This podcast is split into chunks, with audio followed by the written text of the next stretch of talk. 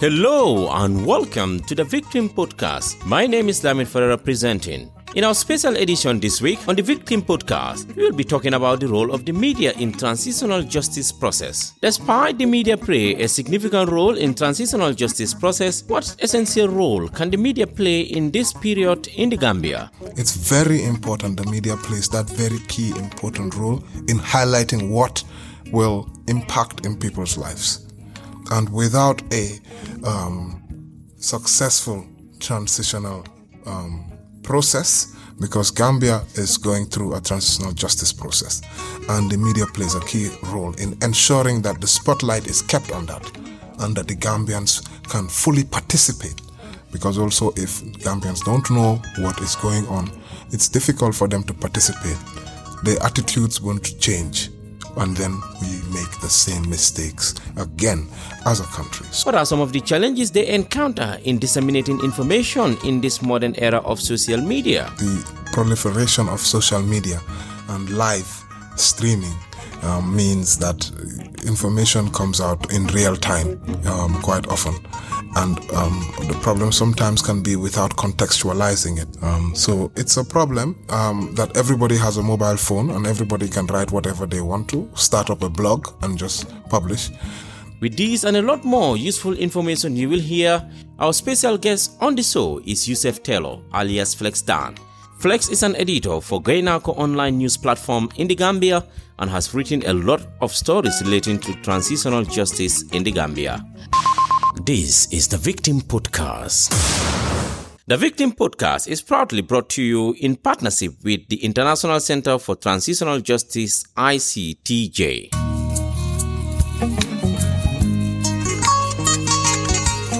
Welcome back to the Victim Podcast. My name is Lamin Fadera, your host for this week's show. In case you are listening to the podcast for the first time, welcome on board. The objective of the Victim Podcast is to raise awareness about transitional justice beyond the work of the TRRC and highlight the importance of the implementation of the TRRC report.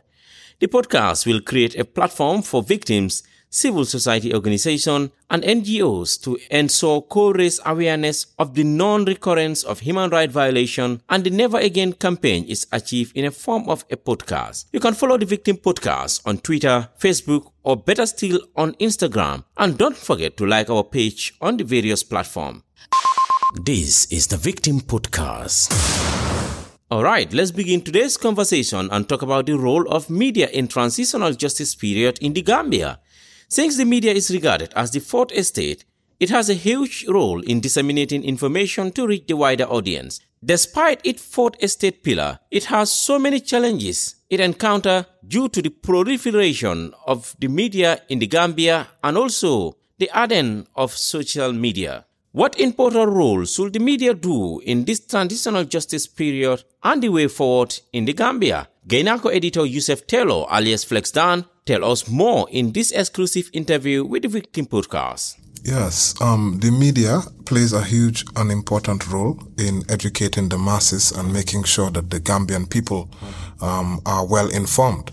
And they say if you don't know where you're going, make sure you know where you're coming from. So for us as a country to be able to make sure that we learn from our previous mistakes, the media plays a very important role in educating and sensitizing the Gambian public with what is relevant and what is going to make a meaningful impact. And certainly Gambia as a country known for its peace and stability, even on our progress, peace, prosperity, that is what is on our coat of arms. It's very important the media plays that very key important role in highlighting what will impact in people's lives.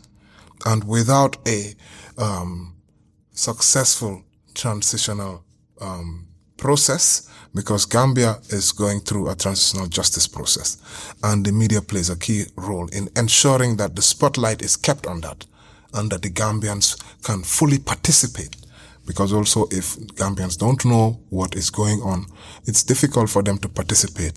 Their attitudes won't change, and then we make the same mistakes again as a country. So the media, the role of the media is something that you cannot emphasize in this. The role of the media is something that you cannot overemphasize. But having said that, you spoke about significant issues related to the media. And also we've seen that over the years, you know, since the new government came into power, there are so many media houses that, you know, are established, and also online mediums as well.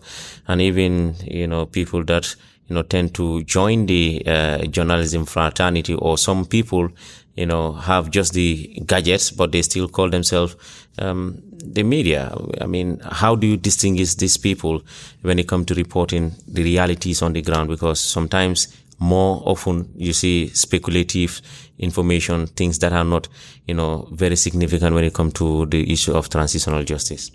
Yes, that's a problem with the modern age now, not just in Gambia, but across the world. And obviously, the proliferation of social media and live streaming means that information comes out in real time quite often, and the problem sometimes can be without contextualizing it. So it's a problem that everybody has a mobile phone and everybody can write whatever they want to, start up a blog and just publish, and that also is an opportunity in that, you know, you also have freedom of expression. And journalists are taking advantage of this. But it's certainly what I would say is for the Gambians, for people generally, to have trusted sources of information. Know that if this is a radio station, you know the frequency. When they speak, obviously, that is coming from a radio station, and you would insist and expect that they would have their procedures for information to be checked before it comes on air.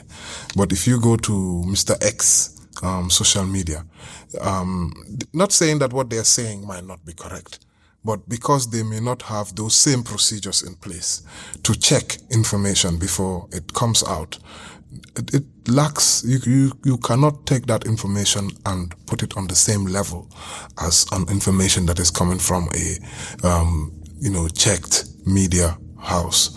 So I think the Gambians should also know, look, whatever it is you are reading, make sure that you are identifying who is it coming from. Does this person have a credible reputation? Is this a professional media organization, or is this an individual's media blog post or something like that? So I think in the day and age now, everybody has to be thinking like that, because once you stop thinking like that and you take any information that you see and you just share it without even checking who is posting it, are they a news media or are they just a person? You just share it, and then other people will just take it from you, and that's how false information spreads. So yes, it's a difficult time. Well, you've covered the TRRC. You cover a lot of stories related to transitional justice over the past years. Why is it important for someone to read the Commission White Paper or the TRRC report or issues that are related to transitional justice before reporting on the facts? Yes, it's very important for the journalist to do that. And the main reason why is that you will be able to contextualize your news. You'll be able to speak from the recommendations.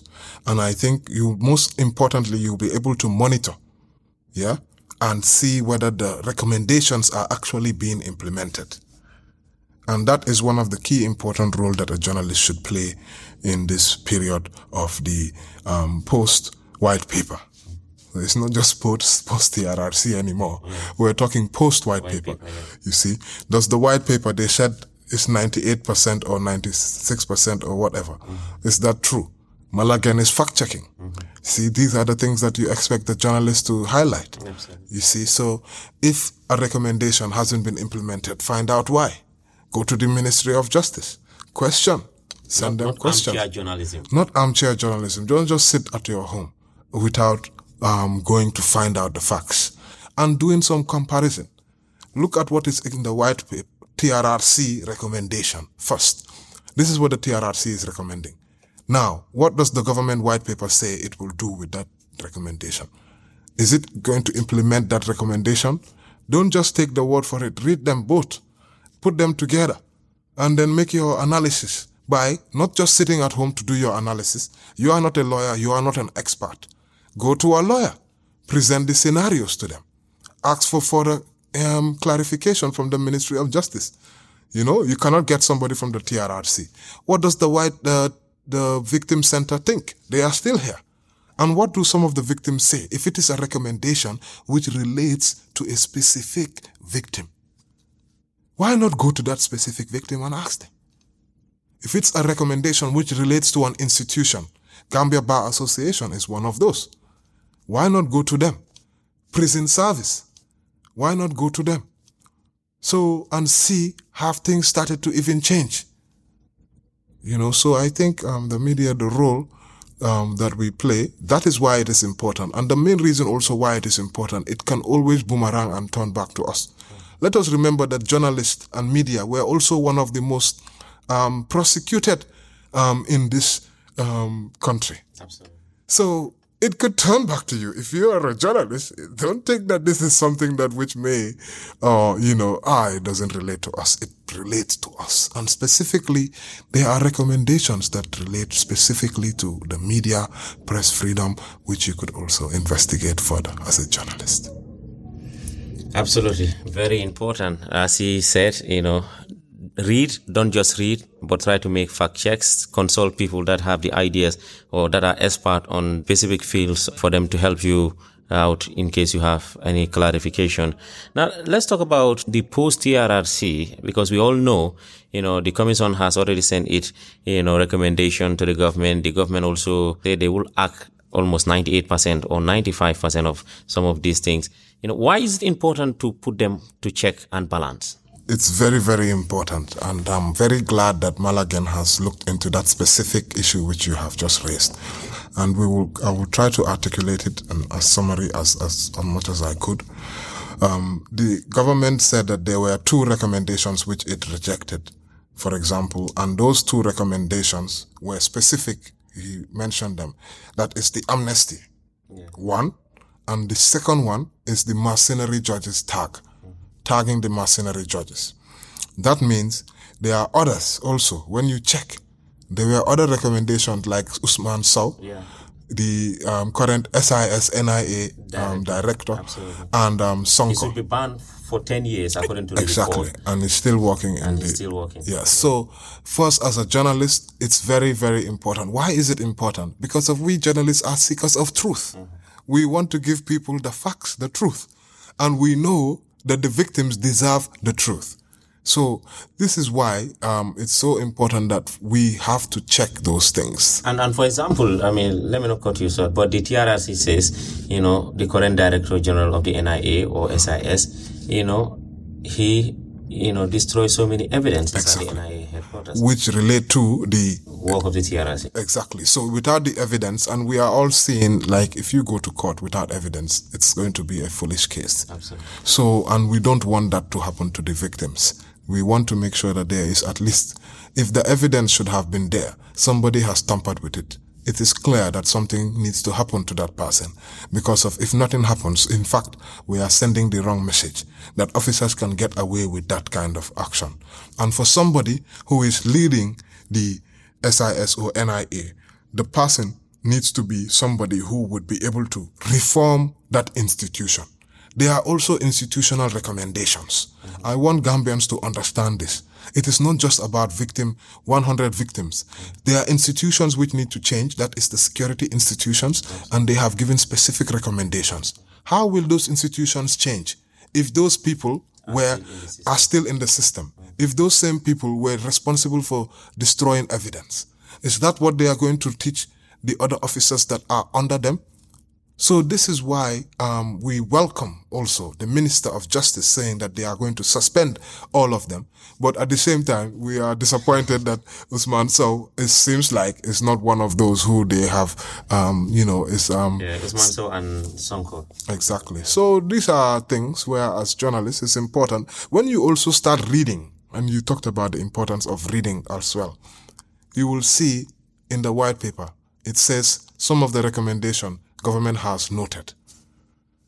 Noted is not telling you whether they are going to implement it or they are not going to implement it. It is very vague. That's very vague. Yeah. So with that, you don't want to say they are not going to implement it. That's not what we want to believe. We want to believe they will implement it. But it also leaves question marks. And the victims are going to be wondering, are they going to implement it? That means noted, are they going to implement it or not? So you, Malagan, what they did also is to check all of those which have been noted and not. You see. So beyond that, for example, the minister said that they have a list of those who they are going to suspend, the adversely mentioned, and what they are going to deal with them. For example, the bans or suspension or prosecution or termination or retirement. Now, as a journalist, if the minister has said that in the last press conference, yeah, you can follow up and go and get that list, because they said that they were going to provide that list. Mm-hmm. You see? So our media house, for example, we have done that. And very soon we are coming out with a publication, Ghanaco Online News. We are coming out with a publication which will highlight a list of all of those officers who have been adversely mentioned.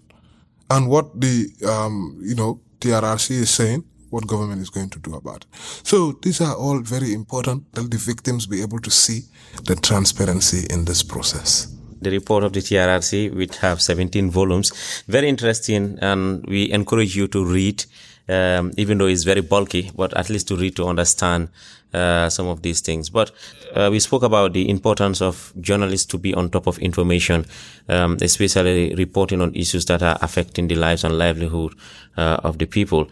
Having said that, we know that post-TRRC is very, very important. I mean, what pressure can the journalists also put on the government so that this implementation process will be even faster? Indeed. The mere fact of the journalist going to ask question for the list, that will put government on its toes. Government will now to say, hey, okay, we said we'll give them the list. Now the list is out. Now people will start to wonder, what are they going to do next? So then, but without that information, the people will not be able to engage their the Ministry of Justice. The victims who are supposed to know this information, they will not know, and they go into these platforms. So besides that, the process hasn't ended. It's a continuation also. You don't just have to just read only. One of the things which journalists can do is to follow the process. There is still a lot of dialogue taking place between the victims. The reparations bill is coming, asking the government, what are they going to do with this reparations bill? Following to find out what do the victims want from this reparations bill is also very important. So deciphering the information is key. And like you've said, read. We also have a publication. One of the most trickiest things, what is the legal avenue that the government that is going to pursue? And with legal avenue, it can take decades. Mm-hmm. So managing expectations is also part of your write-up. You cannot write as if justice is coming next year, But what legal avenue are they going to pursue? We have one publication which is coming. One of my colleagues that I'm working with on Gynaco. It's an ICTJ-supported publication, this one as well. It's going to write about the TRRC, the options for legal prosecution, and what has government agreed with to follow in their white paper. Paragraph 19 and 20 in the white paper talks about the legal avenue that government will pursue. Not only that, we go further to the Ministry of Justice, speaking to their officials to find out, is there any difference between what TRRC has recommended in these options? Yes, and the option which you are going to pursue. And I can confirm option A and option C. They want to do prosecution in the country from the Ministry of Justice, from what they have said. And also explore other avenues outside the country when the case comes up. That is, yes. So that is another option. What we call option C. Option C. Yes, option C is to go to another country, which is a neighboring country, to the Gambia. Yes, and there are some countries which have been listed there: Togo, Nigeria, Senegal, Ghana, yes. Gambia. So some of those countries. So that's another option, and that might be for some people who they want to prosecute that are not in that are, they don't want to do that in the Gambia. Perhaps like maybe Jammeh, the security situation. In fact, the TRRC recommends that is option C is even easier because there are certain laws, you know, which the Gambia did not have, or we don't have jurisdiction of some of these things, which can be easier outside. Yes, if you read the white paper, it is also saying, in speaking to that, so there's a conversation between the TRRC report and the white paper. The white paper is saying that they want to bring in some of these laws, like the torture. I know torture bill is hanging, and I've been following it. I've been writing about it. We're expecting the torture bill to come up, and then they want to prepare the legal, prepare the legal framework so that they could do the prosecutions here. There's a benefit to that, and there's pros and cons. One benefit is that there will be legal experts who would come in here to support the process, and then our legal lawyers would also benefit from that, to work with them. And then going forward, we'd be able to do that here in the country. I see a lot of sense in that too. And the disadvantage is there are some people who probably it's not currently safe to even prosecute them in the Gambia. Absolutely. Yes. Absolutely. Yeah. Very important point that Flex has already mentioned, and that's why it's important journalists also are on top of some of these issues, because the people that read the news, the people that listen to the radios or watch TV, all depend on the journalists to get this information. Not only information, but information that are accurate and factual as well. Flex, without wasting much of your time, what final message will you give to the colleagues in the media, and how important will they also, you know, do, especially when it comes to training, because some of the colleagues need to get some of these training, at least to understand their important roles in the transitional justice period? Yes, I think working hand in hand with civil society can help in this matter. I do a lot of work with civil society organizations. I actually see myself as the voice of civil society. Absolutely. I keep saying that all the time. Yeah. I because for me, civil society and the media are one. It's just that in the past, what happened during the Yahya Jammeh regime forced the media to divorce themselves from civil society.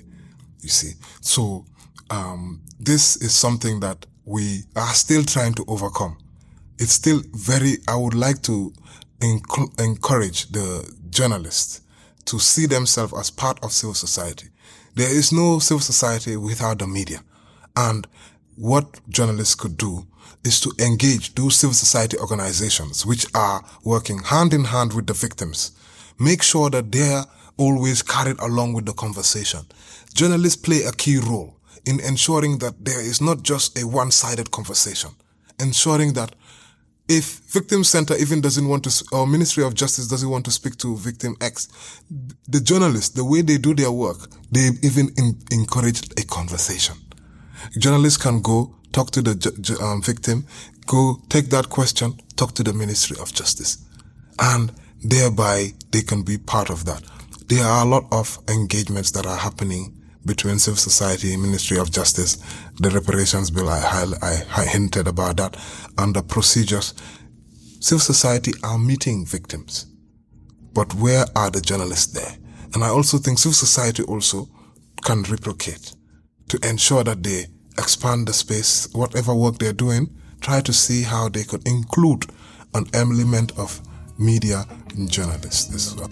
Well, this is all we have for today's program. Our guest on the show was Yusef Taylor, an editor for Ghanaco Online newspaper. Thanks for listening to the program. Remember, this program is brought to you in association the Victim Podcast have with International Center for Transitional Justice, ICTJ. Don't forget to download this podcast. You can also download the previous podcasts you have missed on this platform. You can also follow the Victim Podcast on Twitter, Facebook, or better still on Instagram. Don't forget to like our page as well. You can also share this podcast on different social media platforms as well. Thanks for listening. Stay blessed.